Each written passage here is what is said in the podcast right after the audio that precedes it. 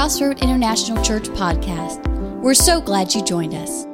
It is our prayer that God will use this message to bring comfort to those who are hurting, give hope to those who find themselves in what seems to be a hopeless situation, and to encourage the one who is struggling through a difficult season of life. For more sermon audio, resources, or if you'd like to contact us, please visit CICKuwait.com. We'd love to hear from you.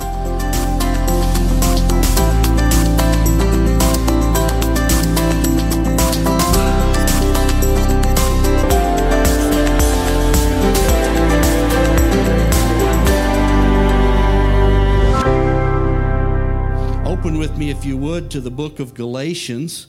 Uh, we're starting today a series through the book of Galatians. It will last, we think, somewhere around 12 or 14 weeks. It was going to be like eight or nine, and then it went to 10 or 11, and now it's 12 or 14. We learned on the book of Romans, we tried to cram the whole book of Romans into eight weeks, and it didn't work too well. So we're not going to get in a rush. I hope that's okay. We're just going to study through the book of Galatians and see what God teaches us as a body of believers.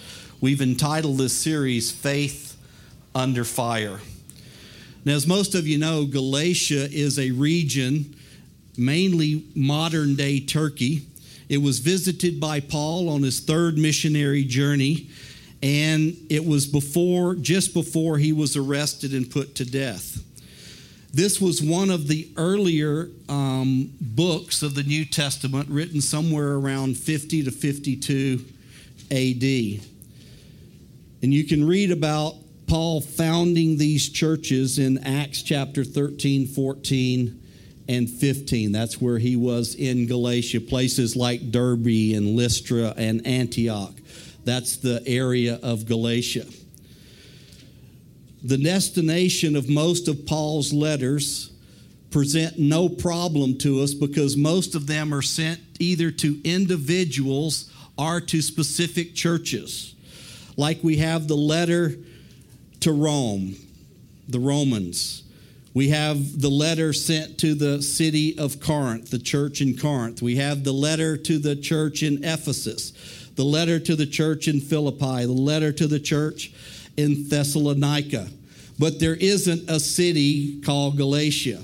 Galatia was a region which had many churches that Paul, on his third missionary journey, he went, preached, established churches, uh, installed elders. And so this letter is different than most of the rest of the letters of Paul in that it is what we would call a circular letter. It is a letter that was sent to the churches of that region. It would be like if they were going to do it today, they would send the letter to the churches in Kuwait, not just the city of Kuwait, but the whole nation. Or the letters to the church of India or letters to the church of the Philippines, to where it's one letter sent that was to be circulated to all of the churches in that region. Jerome once said that when he reads the letters of Paul, he can hear the thunder of the apostle. But nowhere is the Pauline thunder heard more than in the book of Galatians. He says Philippians, even though it was written from prison, was a letter of love on the theme of joy. Romans reflects the considered objectivity of a master theologian revealing the doctrines of grace. Ephesians is an uplifting commentary of the body of Christ. But Galatians is different. From the beginning to the end, it's six chapters, 169 or 149 verses, are full of passion, sarcasm, and anger. Paul cannot believe that these group of people that he invested in preached the gospel. They were radically saved, wonderfully saved. Churches were started, and now he hears they're leaving the gospel. And that's kind of a little bit of a background to get us in to the beginning of this story. So let's read verses 1 through 5. Galatians chapter 1, verses 1 through 5, which is just Paul's greeting or introduction to this book.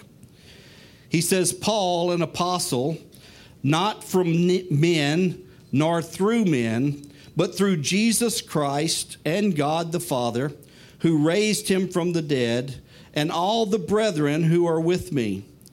Grace to you and peace from God our Father and the Lord Jesus Christ, who gave himself for our sins, that he might deliver us from this present evil age, according to the will of God our Father, to whom be glory forever and ever. Amen. So, Paul says here first that he establishes his authority in verses 1 and 2. He says, Paul, an apostle. And then he stipulates, not from men, nor through man, but through Jesus Christ and God the Father who raised him from the dead. It seems like reading through the book of Galatians that there were a group of Jewish converts, we call them Judaizers, that were trying to teach the, the church in Galatia that to be a Christian, it wasn't just by faith like Paul had preached, that Paul was preaching wrong ideas, but to really be a Christian, you had to keep all of the Jewish tradition, the Jewish law, plus circumcision, and those types of things to be saved. And Paul, in writing this letter, which is a, basically a letter of correction, because their faith is under fire, and Paul is trying to get them back to the real gospel. And so he asserts here I am Paul, an apostle by God. And then he mentions, and by the brethren who are with me. So he's sending greetings from these brethren, but it also intimates that these men also confirmed his apostleship. So Paul is establishing right up front that he has authority to write these letters to this church to bring some correction. Verse 3 is kind of his greeting, which is typical of Paul. He says, Grace, which is God's undeserved gift to us and then peace, which is the byproduct of this grace. Grace is the basis of our salvation, and peace is the result. Romans chapter 5 and 1 says, Therefore, having been justified by faith, we have peace with God through our Lord Jesus Christ. We are saved by grace and once we are saved, then we have peace with God. So Paul is telling them grace to you and peace from the Lord Jesus Christ. One of the commentaries that I read said grace was a common greeting among the Greeks, and peace was a common greeting among the Jews. And the church in Galatia was made up of Gentile Greek converts and Jewish converts. So that's why he's doing this grace and peace to you. And then verse 4 is kind of the crux of this first section because he's going to get on them in a bit, he's going to discipline them in a little while about leaving the gospel. So in verse 4, he says, This is what Jesus did for us. He gave himself for our sins. He delivered us from this present evil age, and it was done according to the will of the Father. So he gave himself for our sins. Some people confuse the death of Jesus as just an act of love. But it was much more than an act of love. He was willing to die because he loved us. But his death on the cross was just as much a sacrifice accepted in heaven as the sacrifice of sheep and bulls in the temple. So we need to understand that he gave himself for our sins. He died so that you and I could be forgiven. And Paul is, is emphasizing this to these Galatians. This Jesus who I'm preached to you, this Jesus who you gave your lives to, remember what he did for you. He sacrificed himself. His death was an offering for my sin and your sin even much greater than the offerings of the Old Testament, his offering never had to be repeated. Remember the Old Testament, every time you came, you had to make an offering of a blood sacrifice. He delivered us from this present age. He doesn't deliver us from this world but he protects us in it and he delivers us from the power of sin that is in the world. See, if he was going to deliver us from the world the moment you said, Jesus, save me, then you would have a Star Trek type experience. And you would, Scotty would beam you, or the Holy Spirit would beam you up to heaven. Since you're all here, I don't think that happened to anybody. You are all here, right? Some people aren't too sure. Hey, tell your neighbor, you are here.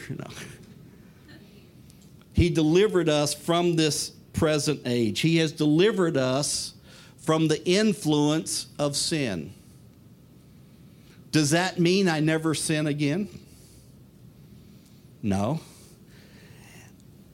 if I am as close to God as God wants us to be, I can live in this world without sin. But I don't know about you, but I'm human. And in my humanity, from time to time, I fall. From time to time, I do commit sin? And I've asked this question probably a hundred times, even in this church. How many of you have sinned since you met Jesus? And everybody raises their hand. How many of you have sinned this year, this month, this week, today? Well, I don't know. It's, you know,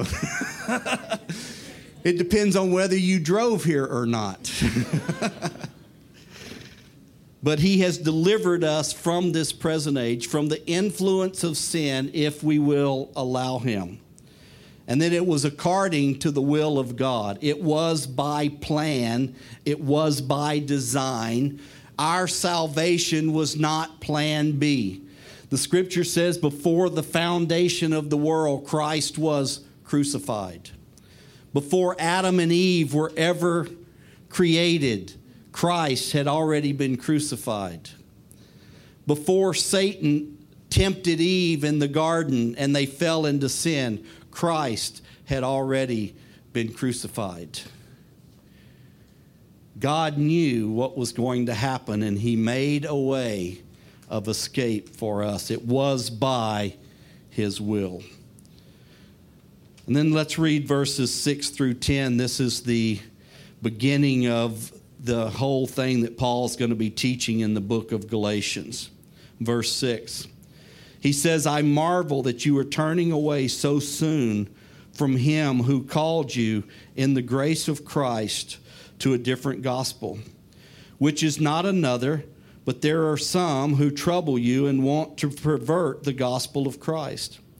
But even if we or an angel from heaven preach any other gospel to you than what we have preached to you, let him be accursed.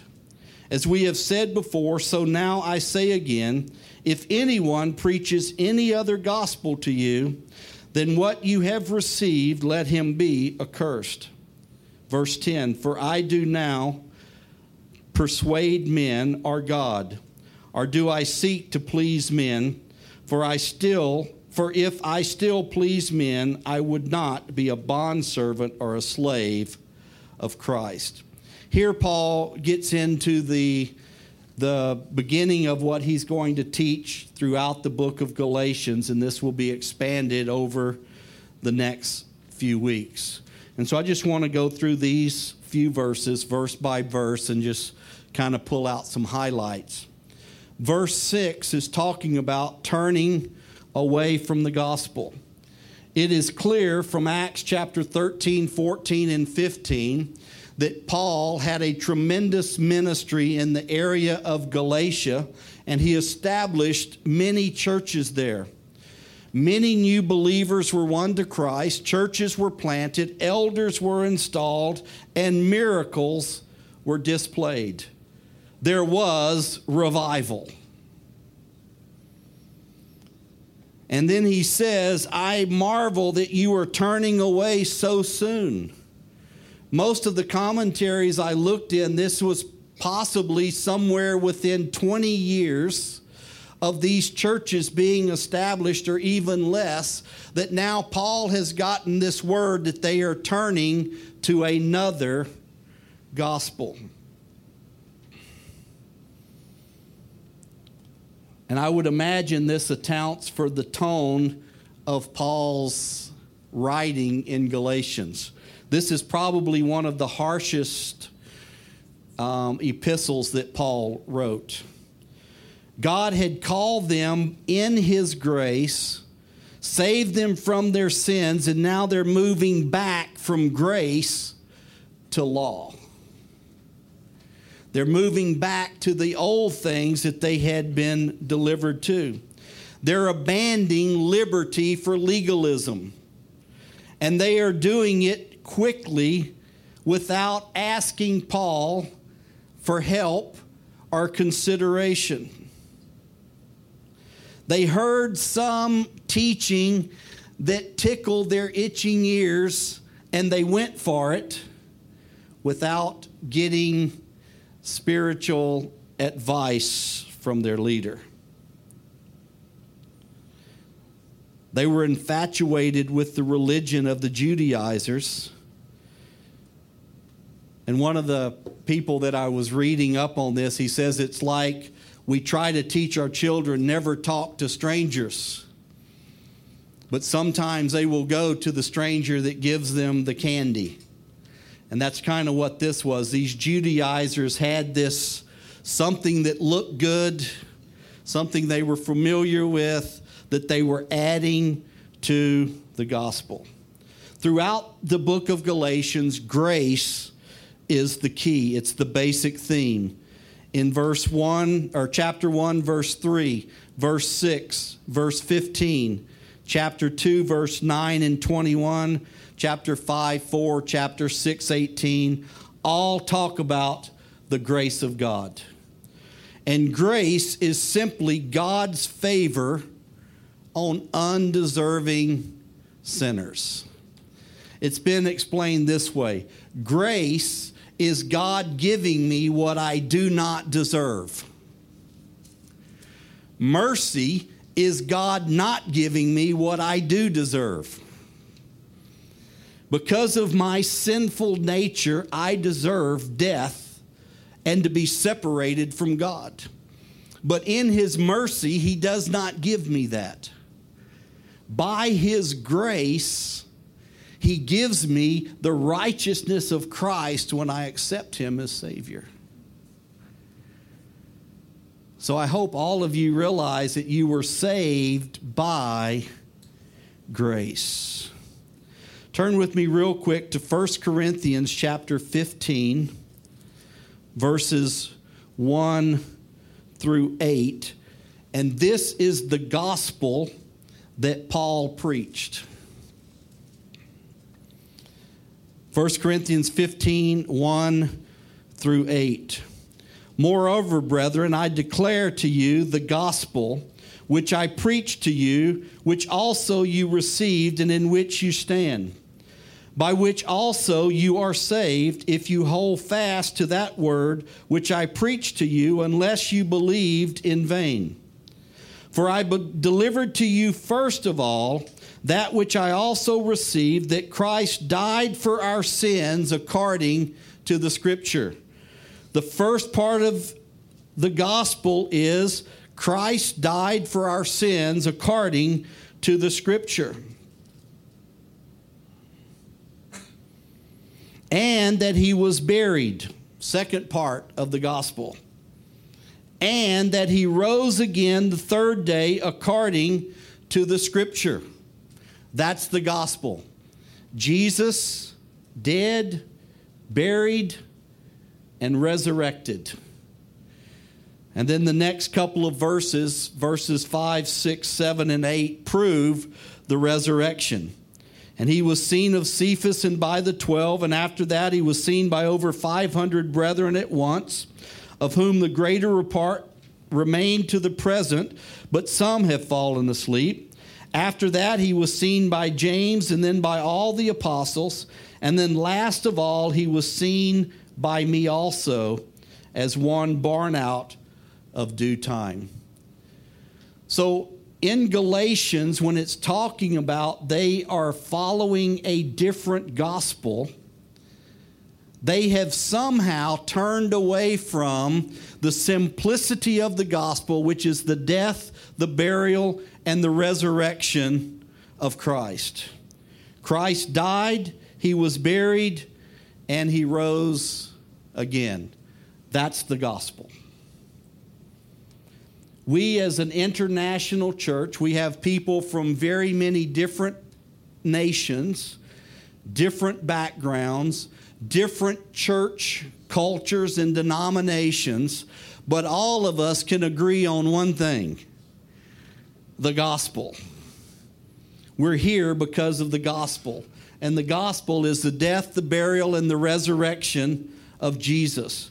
Verse 7 of Galatians 1 says that some of them were perverting the gospel of Jesus. The teaching of some of these people were teaching that the Galatians needed to keep the Jewish law. We'll find that in chapter 6, verses 12 and 13. It says that they had to keep the circumcision and they had to keep the ceremonies. When someone adds to the work of salvation by grace, then beware, it's wrong. It is not faith plus baptism that saves me. We just dedicated this little guy today. That's not his salvation.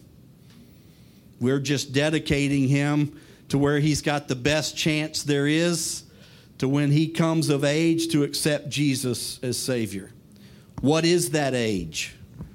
It's different for peop- different people. Our oldest son, I think he was about four or five. Our other kids were somewhere in that age or a little older. It's when they understand that they are sinners and they need Jesus as a Savior. So it is the blood of Jesus, the gospel, plus nothing that saves us. It's not faith in Christ plus church membership. Some of you, I have your signatures on a membership form for Crossroad International Church. That membership form will not get you in heaven. Sorry. All that membership form is allows you to vote at our annual general congr- or annual congregational meeting. That is not a ticket to heaven. It is not faith in Christ plus giving offerings. You can give millions of KD, and that won't buy your way to heaven. Now, if you want to give it, we'll accept it. That's okay. but just realize that won't buy your way to heaven. See, God doesn't need our money, but we need to give because we are created in the image of God and God is a giver. See, salvation is not faith in Christ plus keeping the sacraments. The third Friday of every month, we have communion. Taking communion won't get you to heaven. See, I was baptized because I was saved, not to be saved. I come to church because I'm saved and I want to worship my Heavenly Father and I want to meet with my brothers and sisters. There are a lot of you in this church that I am much closer to than my biological brother and sister because we are the family of God. I don't have as much in common with them other than I have the same mother and father that I have with you because with you, we have the same heavenly Father and we fellowship together around the gospel. One of the um, phrases during the Reformation with Martin Luther was solo faith. What's it mean when someone sings a solo? It's not like a friend of mine. He says, I sing so low nobody can hear me. That's not what we're talking about. A solo is singing by yourself. So this is solo faith faith in Christ alone. Your family cannot save you. I grew up in church. I went to church every Sunday. My when my father passed away and we did his funeral, we did the funeral in the church he had been a member of for 82 years. Think about that. Member of the same church for 82 years. He'd been a deacon for over 50 years. He took us to church. My dad had this philosophy you live in my house, you eat my food, you go to church when I tell you to go. Okay? And I can remember I, I grew up in a very, um, what I want to say, formal church. And I would come home almost every Sunday when I was little, and I would have bruises from almost my hip to my knee because if you said anything or moved or twitched, my mom would pinch the side of your leg to get you to behave. But when I got on my own, that did me no good. Because I got hooked up in the wrong things with drugs and alcohol and all that kind of junk. And then when I was 21, I finally made that decision to accept Christ. So, as Dell said, the Bible promises that if we raise the kids right when they get older, they won't depart. That's not a guarantee they won't get stupid and do dumb things. How many of you know sometimes as teenagers we get pretty dumb and do some really crazy things? And I did, but God had his hand on me because I had people praying for me, and God brought me back, and I accepted Christ as my Savior. See, they were trying to not follow the gospel of grace, but they were trying to fo- follow the gospel of the law. Rather than salvation by faith, they were being led into salvation by works. I can work my way to heaven. The more I do for the church, we need volunteers for the church. But please do not volunteer if you think that's what's going to make you a Christian. Okay? Because we want people that are already saved, already in love with Jesus, volunteering. We need people on the music team, people with the kids' ministry, people with the greeters. But we volunteer because we are saved, not to be saved. We don't work our way to heaven. They were looking at the gospel of the flesh rather than the gospel of life in the spirit. They were looking at circumcision and the calendar and all of the sacraments rather than the cross of Christ. And then in verse 8 and 9, Paul says, Preachers of the false gospel are accursed. And Paul issues this curse or this negative um, blessing, so to speak, on false teachers twice, which that makes this one of the harshest two scriptures in the New Testament and in the writings of Paul. He said, If, if I come to you, or an angel from heaven comes down to you and preaches to you a gospel other than what I gave you in the beginning, those people are accursed. Now, we have to be careful that we don't go beyond the gospel. The gospel is the death, the burial, and the resurrection of Christ. The Bible school that my wife and I went to, they had a, a phrase and it said, In all things essential for salvation, we must be unified. The death, burial, resurrection of Christ, the gospel, we have to agree on that. That's what keeps us together as the body of Christ. On things not essential for salvation. Do we sing hymns or choruses? Do we have to wear suits or can we come as we want to? You know, all of these things that churches split over, in those things that are not essential to salvation, we must give each other freedom and liberty to interpret Scripture maybe a little bit differently. But in everything, there needs to be love.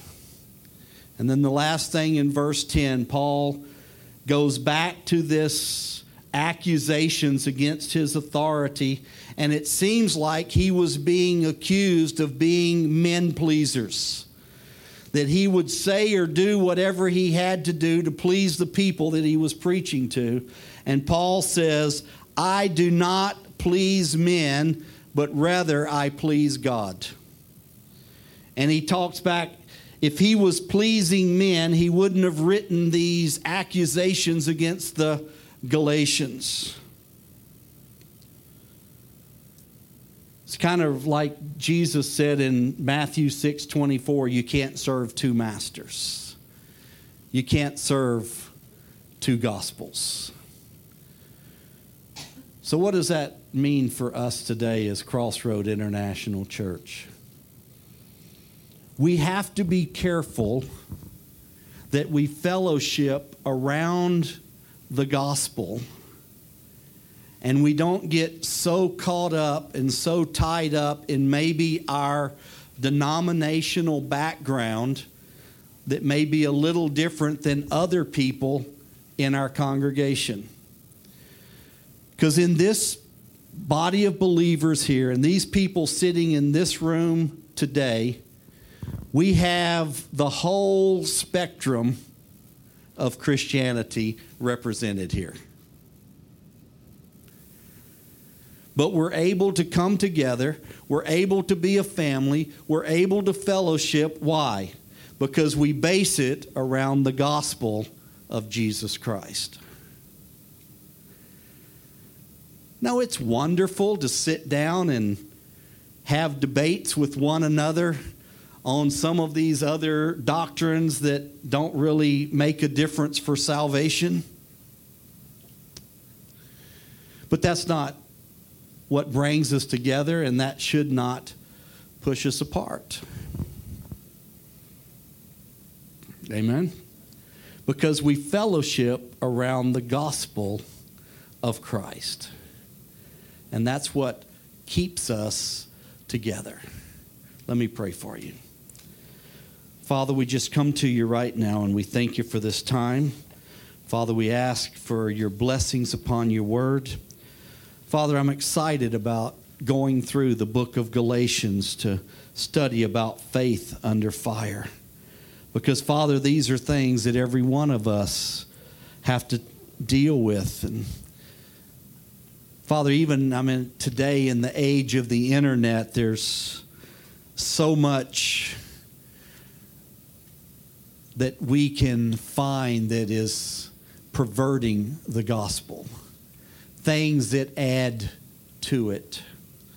But Father, help us to be diligent and to guard our hearts against the, the subtleness of the enemy that would try to make us think that we have to add something to the gospel to be saved.